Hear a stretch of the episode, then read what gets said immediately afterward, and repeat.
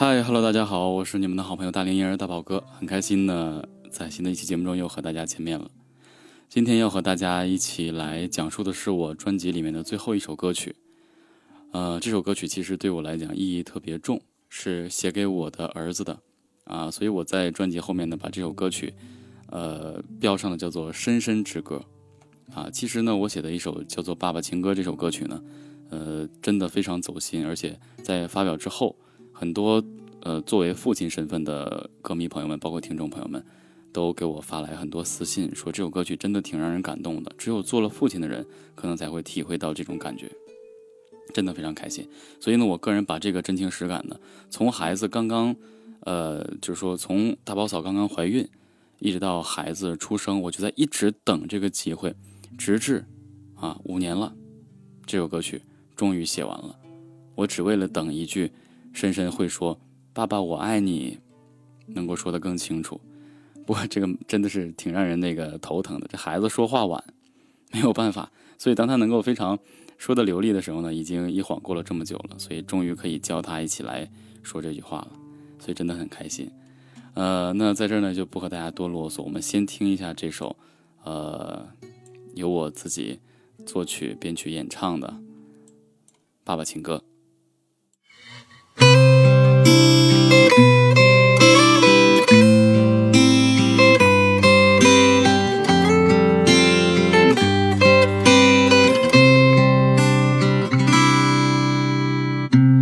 从未想过，仿佛是一颗流星划过，照亮银河，在最美好的瞬间滑落，沉甸甸的，带着所有期盼和寄托，把我的世界点亮了。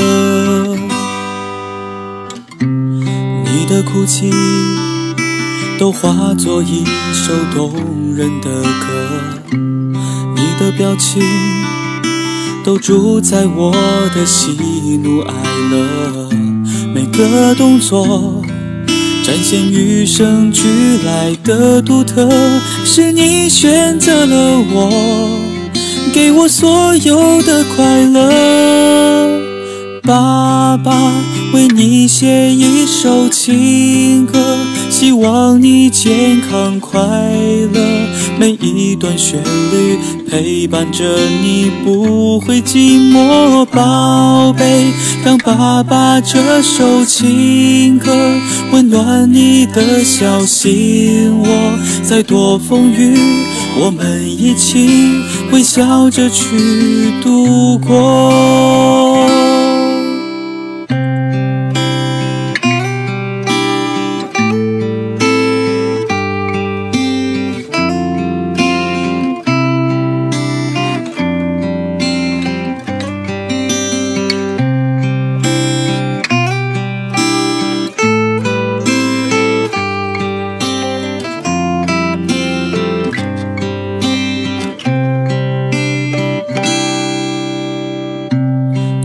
想过，仿佛是一颗流星划过，照亮银河，在最美好的瞬间滑落，沉甸甸的，带着所有期盼和寄托，把我的世界点亮了。时间飞过。婴儿床已经成了摆设，我的快乐是看你每天跑着小车。最奇怪的是你长得越来越像我，每次你闯了祸，我们都一唱一和。爸爸为你写一首情歌。希望你健康快乐，每一段旋律陪伴着你，不会寂寞，宝贝。让爸爸这首情歌温暖你的小心窝，再多风雨，我们一起微笑着去度过。未来日子再多风雨，我们一起微笑着去度过。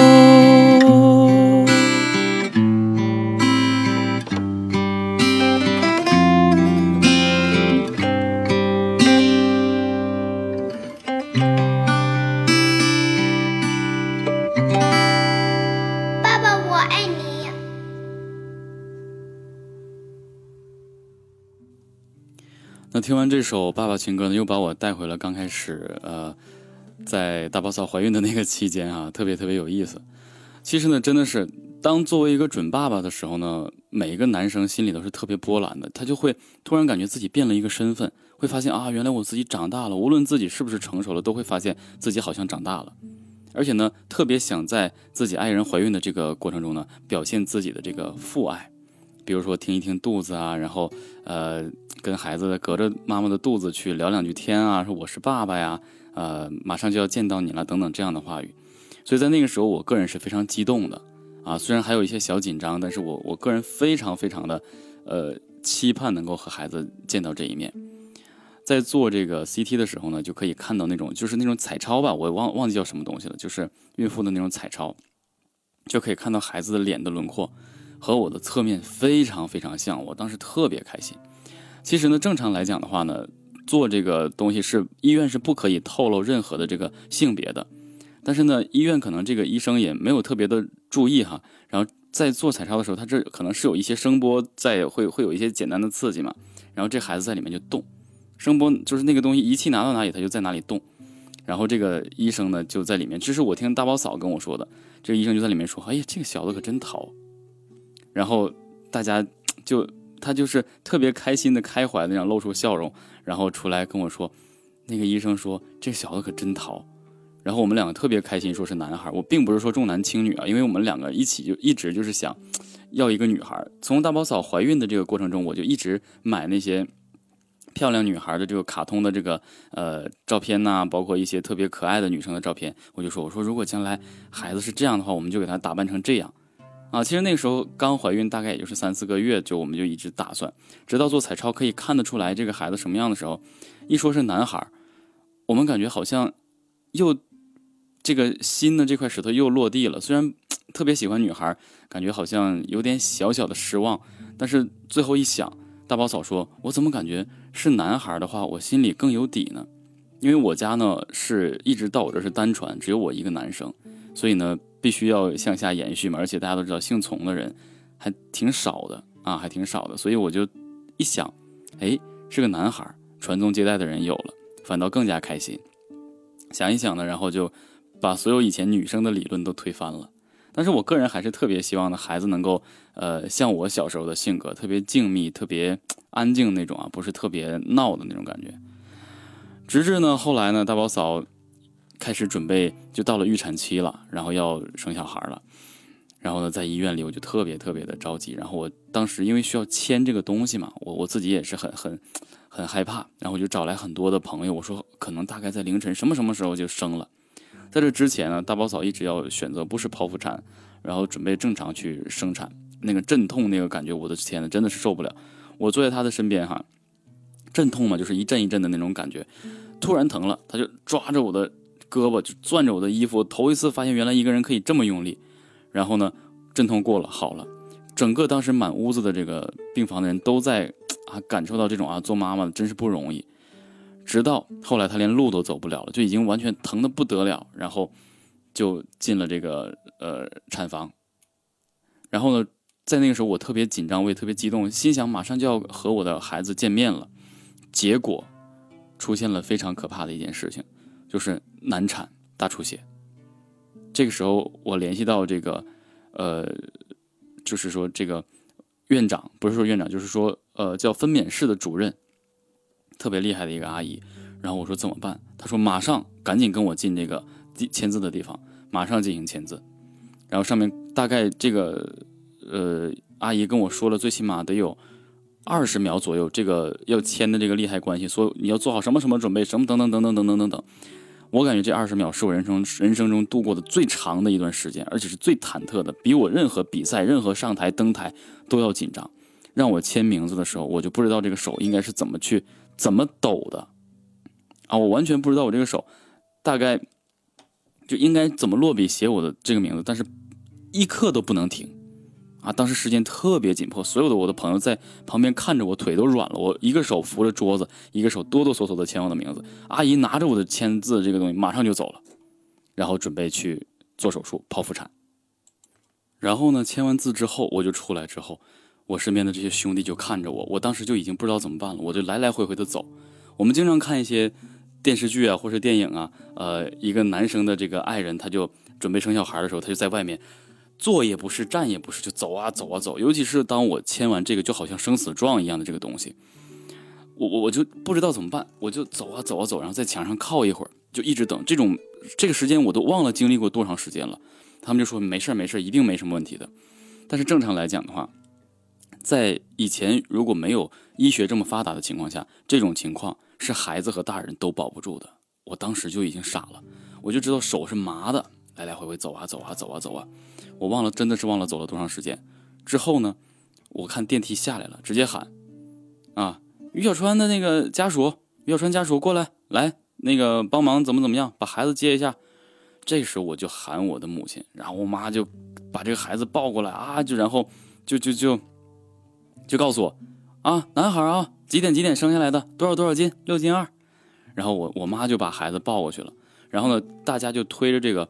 大宝嫂的这个，这是生产的这个这个车嘛，他躺在这里，因因为是打麻醉嘛，然后做剖腹产嘛，啊，然后就特别那个，然后当时我还不能去碰，然后我就赶紧跑啊，跑到那个呃病房里面去，就是不是病房，就是像待产的那个房间去，去看一下孩子，因为我也哪见过这种刚生下来的孩子，我特别感觉很帅的一个孩子，然后因为毕竟看过那个呃彩超里面的样子嘛，鼻子很高的那种感觉，然后我说我说妈，快让我看看孩子长什么样。我妈把这个被子一掀起来，我一看，哇，满脸青色的，然后还带着这个一一些头发，就好像一个猴猴子一样，就特别难看的一个猴子。我一瞅，当时我就纠结了。然后我说：“我说我还是看看，我说我还是看看孩子他妈。”然后我就马上去那个呃孩子他妈那个位置。这个时候，其实我就发现了朋友的重要。我家人口特别少，在当天呢，只有我，我的一个弟弟。还有两位大哥，刚好我们四个人撑着这个这个被子的每人一脚，从那个推车上把大宝嫂放到了床上。然后我就记得当时我看见这个刀口有一个手掌那么长，哎，特别特别可怕。然后他当时整个人是昏迷的，整个人是昏迷的，眼睛半睁不睁的在昏迷。他完全知道所发生的一切，但是他是动不了的，特别特别可怕。在那个时候，我就是热泪盈眶。首先，我是感谢了这个分娩室主任这个阿姨于阿姨，然后一切的剩下的就交给我。我记得从开始一直陪她，就是说住院准备待产，每天我基本上没怎么睡觉。这下心终于落落地了。所有人看着我们两个，大宝嫂在病床这面躺着，等着这个麻醉药过过劲儿，我呢就一直在趴着睡觉。所有人都看着我们两个。真的是非常非常的辛苦。第二天早晨醒了，醒了之后呢，他第一眼就是要看孩子，然后呢，我们就 我们就把这个特别丑的孩子抱给他，他特别特别开心的看着自己生的孩子啊，真的那种感觉就是一下就发现这种这种母爱啊，真的是那个眼神都不一样。但是当时我其实还没有回过神来，这下真的做爸爸了，对吧？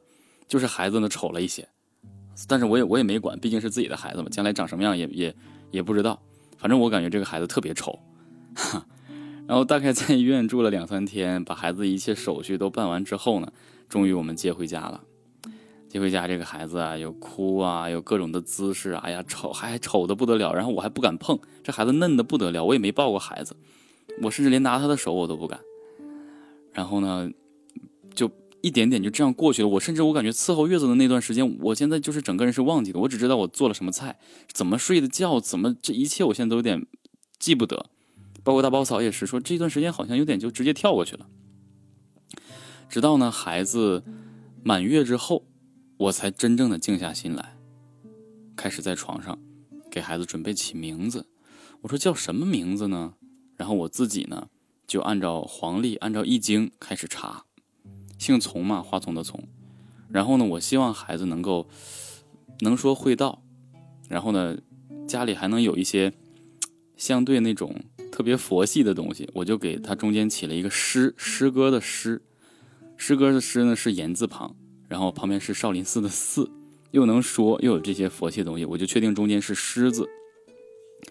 然后当最后一个字，我想了很多跟音乐有关的，跟艺术有关的，后来我决定呢，把这个最后一个字变成恩情的恩，所以深深的名字呢叫从师恩。那这个深深是怎么由来的呢？从施恩，施跟恩是连起来的，施恩深，所以名字就叫深深，就是绅士的绅。这样的话呢，我确定了五行，一切都是特别好的，然后又确定了名字，深深的这个名字就出现了。然后我就开始想，我说孩子来了，写一首歌曲，留个纪念吧。然后我就开始写了歌词，所以这歌词呢，就像今天大家看到的这样。就是第一段，从未想过，仿佛是一颗流星划过，照亮银河，在最美好的瞬间滑落，沉甸甸的，带着所有期盼和寄托，把我的世界点亮了。这都是在刚开始我在床上的孩子一个月的时候，满月的时候我写的。然后呢，你的哭泣都化作一首动人的歌，你的表情都主宰我的喜怒哀乐，每个动作展现与生俱来的独特，是你选择了我，给我所有的快乐。这个就是后期已经过了几年之后，我又重新补充的。我之所以没有把这首歌曲完全写完，就是我要等孩子的成长，我一点点经历，所以我会发现孩子现在是这样的。然后副歌我写着：“爸爸为你写一首情歌，希望你健康快乐，每一段旋律陪伴着你，不会寂寞。宝贝，让爸爸这首情歌温暖你的小心窝，再多风雨，我们一起微笑着去度过。”直到后来，我一直这个歌曲写了一些歌词就停住了。我就一直在等，我说孩子什么时候可以说话呀？我问大宝嫂，我说孩子什么时候可以说话呀？我想和这个孩子一起玩。那时候他只会爬，后来终于呢，我们可以一起玩了。然后我就开始惦记他什么时候说话。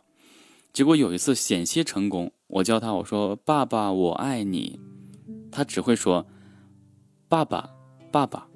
后来不行，然后我就又等了半年。然后呢，他可以开始跟我们就是学着说话。我说爸爸我爱你，他总是说。爸爸爱我你，爸爸爱我你，他不会说，所以怎么教都是爸爸爱我你。又搁浅了一段时间，但是孩子会说晚安和爱你哦。到现在也是，我们在睡觉之前，我都会跟他说：“我说深深爱你哦，晚安。”然后他也会说爱你哦，就是这样。后来直到突然有一天，我跟他说：“我说我爱你。”他说我爱你。然后这下我就特别开心了。不过已经是这五年的事情了。然后我就开始忙着把歌曲写完。我写时间飞过，婴儿床已经成了摆设。然后呢，我的快乐是看你每天跑着笑着。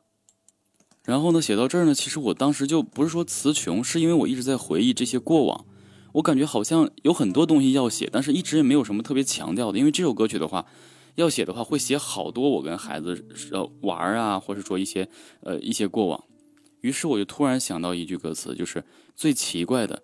是你长得越来越像我，每次你闯了祸，我们都一唱一和，就是来欺负妈妈嘛，这种感觉。